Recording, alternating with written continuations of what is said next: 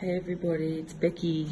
We're here, day two, and day one of Siri's chemo blast for her stem cell transplant. And this is, look at the border, that's her horsey. And then her family, that is to inspire her, their greatest triumph is yet to come. And we have our vision board up here. Some amazing people that have been a huge part of Siri's life on here. And the doggies there. My happy light over there, don't forget that. Her happy light, and we have my love corner. Her love corner. There's her on stage, and Tony's stage is Gracie and Vinny and that little angel. Some of the gifts that these amazing people have sent. And here is the one and only incredible, brave Princess Warrior, my beautiful, beautiful wife. Hi, everyone. Oh. It's been an emotional day.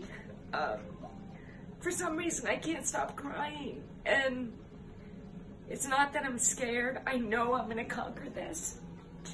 It's that there's so many people and animals that I love and care about and that I want to be with every single day. And so being in this room for the next however many days, 28 days, and then being further away from our home, it's just really hard, and it is scary. You know, I've got two bags of different chemos going into me right now. It's new, I've never done this before, so yeah, it's a little scary. There's a lot of unknown. But I stick by how I said that I am going to control my mindset and believe that there's another way of getting through this, and believe that there is a way that I can get through this conditioning chemo in a way knowing that this is what is going to make the perfect space for these new stem cells to live in my body. This is what is necessary in order to have a successful transplant.